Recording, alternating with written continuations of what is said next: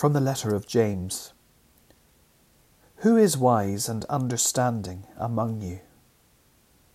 Show by your good life that your works are done with gentleness, born of wisdom. It is hard sometimes to know who to trust. Equally, it is hard to know the motivation of our hearts and the hearts of others.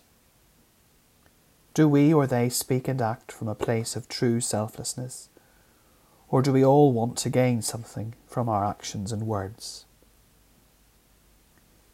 It is important to remember that we are called to discern and listen to the voice of the wise in our communities and to learn from them, thus becoming gentle and wise just like them. Whom do you know that is truly wise?